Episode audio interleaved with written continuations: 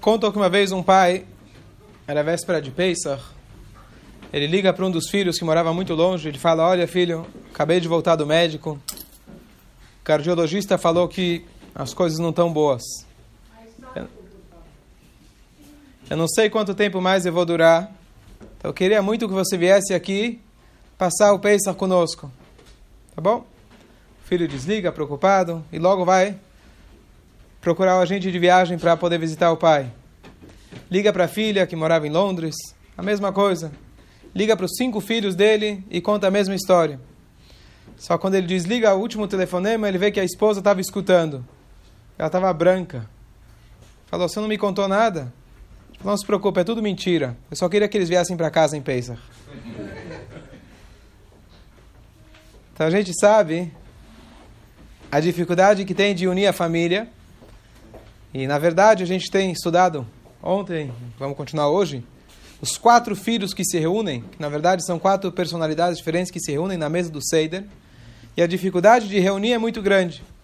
Então, uma vez que você já conseguiu reunir todos eles, você tem a próxima dificuldade, que é fazer com que todos prestem atenção, todo mundo participe, todo mundo interaja, e obviamente com os celulares desligados, tá certo? E a pergunta é como você vai fazer uma coisa dessas. Então, se a gente se preparar de antemão, se preparar adequadamente para o Seder, quem sabe você vai fazer de tal forma que as pessoas se interessem e deixem de lado as outras distrações. Então, ontem nós falamos do filho sábio, hoje vamos passar para o filho assim chamado o ímpio Urachá. Então, há mais de um ano atrás, mais ou menos, só para ilustrar essa passagem do, do filho Rachá, alguém me comentou, e ficou a seguinte pergunta.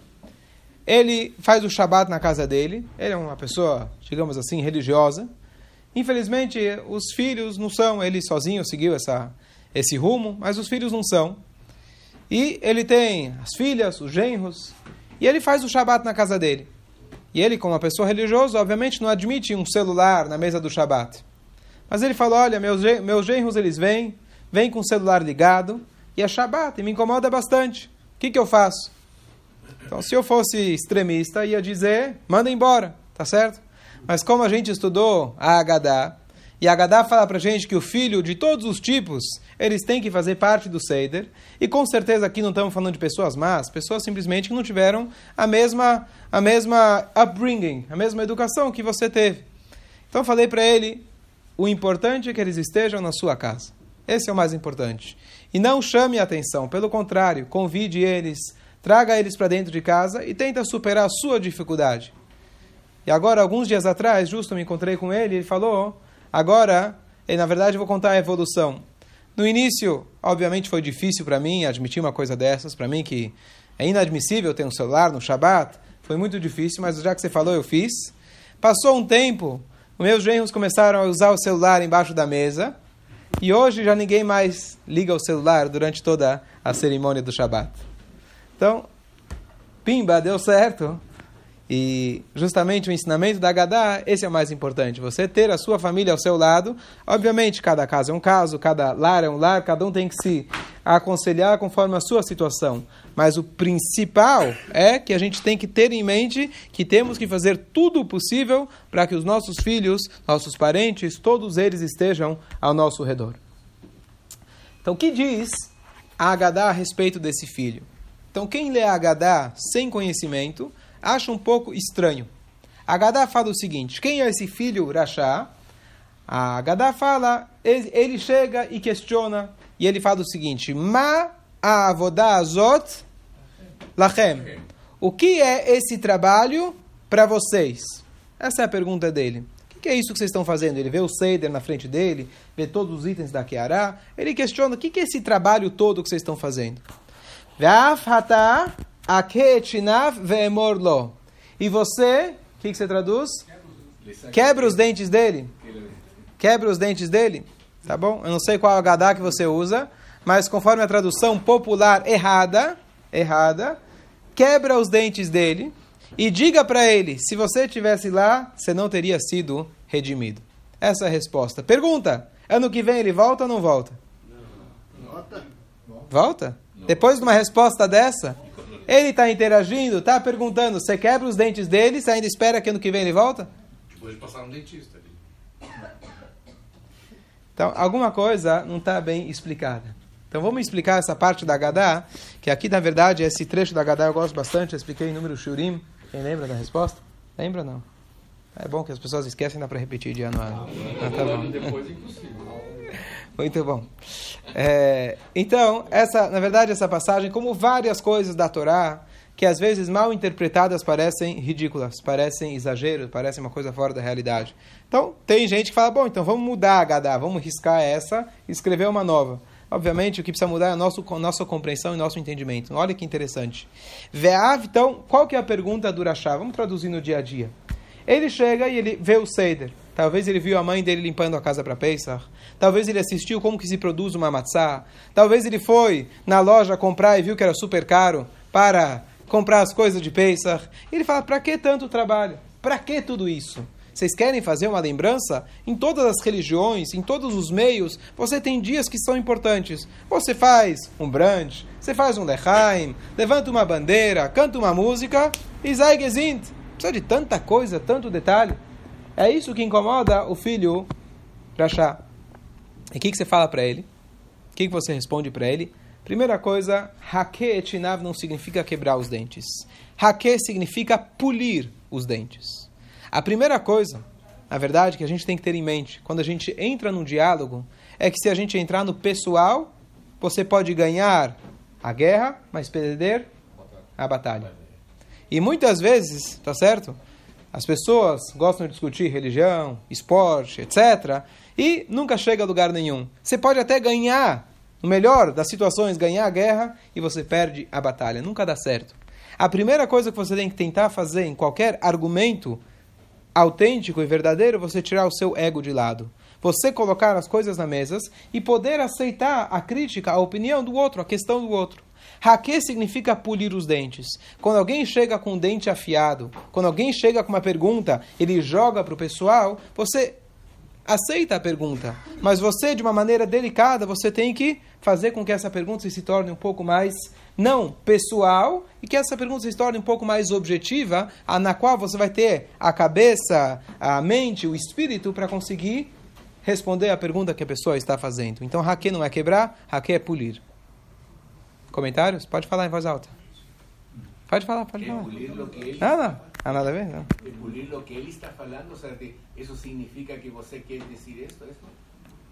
É uma forma, é uma forma. Como se diz, rephrasing, como se fala, reframing, rephrasing. Não entenda como uma, como uma crítica pessoal, entenda o que está de fato incomodando, incomodando ele. Isso é uma arte, não é tão simples. E agora, o que você explica para ele? Se você não tivesse lá, você não teria sido redimido. Então, essa frase merece um pouco mais de aprofundamento. Porque o que está dizendo para ele na essência? Sabe, nós estamos comemorando aqui a saída do Egito, mas você está fora. É isso que aparentemente está dizendo para ele. Se você estivesse lá, estaria morando lá. Mas a explicação é um pouco mais profunda. O que você está dizendo para ele é o seguinte: se você estivesse lá, você ainda estaria lá, você está dizendo, você ainda está com a mentalidade escrava. Não é se você tivesse lá, você não teria sido no literal. Significa que ainda você vive uma vida onde você está limitado pelas suas, na verdade, pelo seu próprio ego. Então vamos agora abrir um parênteses para explicar melhor essa, essa resposta para o Jachá, que é muito profunda. A gente está comemorando o que agora? Pesach. A gente saiu do Egito, as pessoas, as dez pragas, a saída do Egito, etc. A gente saiu de lá e foi para. Para onde a gente foi? Primeiro 40 anos do deserto, ganhamos a Torá com 613 mitzvot e suas, e suas várias e várias é, interpretações e leis, etc. Tá certo? Ou seja, você saiu do Egito e você foi agora para um novo patrão, Deus. Agora ele observa o que você faz de dia ou o que você faz de noite. Tem leis para você praticar em todas as áreas da sua vida. Que tipo de liberdade é essa? Pelo menos não é essa liberdade que a gente está acostumado a ler nas notícias e ver na mídia. Não é esse tipo de liberdade que o mundo apresenta para a gente. Então, na verdade, o que significa liberdade, sem entrar muito no assunto tão filosófico e profundo, mas na verdade, liberdade significa nós podermos exercitar, exercer o nosso potencial. O nosso potencial como judeus, o nosso potencial tem que ser exercido através de uma prática que envolve diariamente a gente superar o nosso ego e a gente se elevar. E é esse o resumo de todas as mitzvot.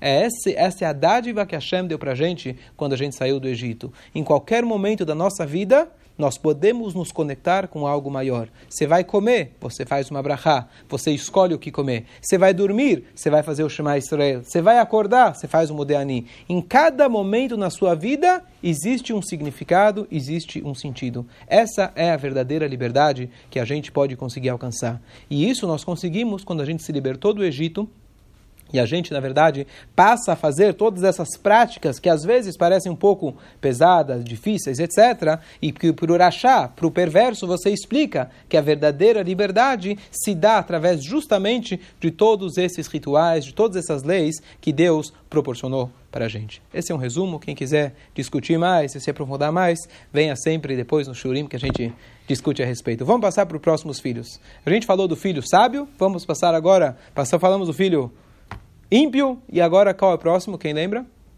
Tem mais dois. Que não sabe perguntar. Muito bom. Que não sabe perguntar. Vamos dar uma nova interpretação para esse que não sabe perguntar. Existe, na verdade, aquele filho que não sabe perguntar por ignorância, mas existe aquele que não sabe perguntar porque não sabe formular a pergunta, porque ele não quer formular a pergunta. Ele simplesmente está desinteressado. Como eu comentei ontem, tem aquele cliente que você liga para ele, quer comprar? Ele fala sim, esse é o Raham. Tem aquele que fala, não, não quero porque a tua mercadoria é péssima. Esse também é um bom potencial. Mas aquele que te desliga na cara, teoricamente você vai dizer, bom, se a pessoa está desinteressada, certo? Indiferente é a pior coisa. Então, como que eu posso ter um filho à minha mesa que para ele parece que nada é importante? A Torá fala para a gente que mesmo esse filho, você tem que fazer o máximo para criar um diálogo com ele. Você tem que incitar ele, fazer com que ele se interesse. Na prática, isso é muito difícil. Só contar de novo uma historinha para ilustrar. Muitos anos atrás, quando morei no Canadá, eu tinha uma, uma rotina de sextas-feiras a gente saía nas ruas procurar judeus, colocar tefilim. Então tinha uma pessoa, um cara israelense, esquerdista, deve estar hoje triste com as eleições, com o resultado. E nada contra, mas a gente ia lá toda sexta-feira. E eu perguntava, o senhor gostaria de colocar os tefilim? Não, não, não, obrigado. Aquele jeito bem frio, indiferente. Não, obrigado, thank you very much. Ele é israelense, mas falava bem inglês. Appreciate. Muito obrigado pela oportunidade, agradeço muito, mas não estou interessado. E não tinha muito diálogo, não tinha mais o que discutir, não tinha, não deixava espaço. E toda semana a gente seguia indo, porque a Gadá ensina pra gente que todos os filhos têm que fazer parte. Até que um belo dia, era véspera de Hanukkah, e eu perguntei para ele, você gostaria de uma Hanukkah para acender? Eu falei, quem sabe, né? Ele falou, como assim? Você já viu algum judeu que não acende Hanukkah? E aí eu entendi que cada um tem as suas mitzvot na qual ele está aberto para cumprir. Então ficou muito claro que todos fazem parte da mesa do Seder. Então mesmo aquele que é desinteressado, seja um filho, ou seja muitas vezes, como a gente falou, os quatro filhos não são outros, são nós mesmos. A gente pegar aquele momento que a gente está desinteressado de tudo, a gente conseguir instigar a nossa vontade, conseguir exercer, exercer, fazer esse exercício de se interessar, essa é a terceira figura que a gente tem no Seder. E por último nós temos, quem é? Tam. Tam. Você Tam? Quem é o Tam? O que, que é o Tam? Não tem abobado. Não, falta tempero. Falta, não. Tam com tet, ain mem é tempero. Mas Tam. Tam, o que, que é Tam? Não? Ingênuo. Ingênuo. Certo? Esse é o ingênuo. Então, o ingênuo. Hã? Escolha, obrigada. Então, o que que fala o Tam? Então, na verdade, se a gente observar na Torá, lembrando que esses quatro filhos são, na verdade, de onde surgiram essas quatro personalidades? Quem inventou eles? Na verdade, são é, é, é, classificações que os sábios eles deduziram dos vários versículos que a Torá conta para gente sobre sobre a conta sobre a é, sobre a gente contar a passagem do Egito. Então a passagem que na qual é deduzido o tam é a seguinte: ki leimor mazot. E será quando seu filho lhe perguntar amanhã o que é isso? A pergunta o que é isso é uma pergunta sem muitos detalhes. O que é isso? Tá certo? Mas a linguagem que a Torá usa é o amanhã. O que, que significa amanhã? Então, muitas vezes, quando você liga aqui em São Paulo, para, aqui no Brasil em geral, alguém fazer um serviço na sua casa, então ele fala, pode deixar que amanhã eu passo aí. O que, que é o amanhã? Tá certo? Nunca, tá certo? Lá na frente, você conhece. Tá esperando até hoje. Muito bom. Então, e será? O Brasil funciona muito bem. O amanhã. Então, quando a Torá diz, e será quando seu filho lhe perguntar amanhã, na verdade, que a Torá está dizendo, passando muitas gerações, lá na frente, o que, que seu filho vai perguntar? Mazot, o que é isso? E eu vou explicar qual é a pergunta dele, que na verdade de todos os quatro filhos, talvez essa é a característica que mais nós hoje em dia podemos nos identificar. Mazot significa, não é aquele filho que questiona por quê. Não é aquele, que, aquele filho que questiona e fala, não estou interessado no teu, nas, nos teus valores. É aquele filho que nem te conhece. É aquele filho que mal sabe o que, que significa, no caso aqui, Agadá. O que, que é uma matzá? O que, que é um tefilim? Por simples ignorância.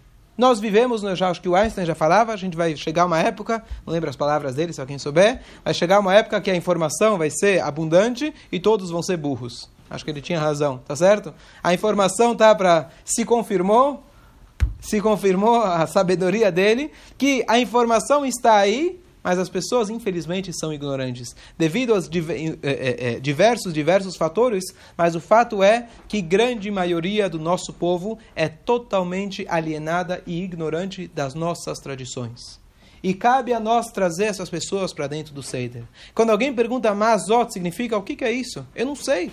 Me ensina o que, que eu estou falando. Me ensina o que, que você está falando. Não sei o que, que é essas mitzvot. Eu sequer sabia que é Pesach. Eu sequer, talvez quem está aqui hoje, Baruch Hashem, pelo menos sabe o que, que é Yom Kippur, o que, que é Pesach. Podemos de afirmar que grande parte do nosso povo, eles sequer sabem. E cabe a nós, a nossa responsabilidade. Se você conhece uma letra, se você conhece o Aleph, se você conhece o Beit, cabe a você transmitir isso para o seu vizinho.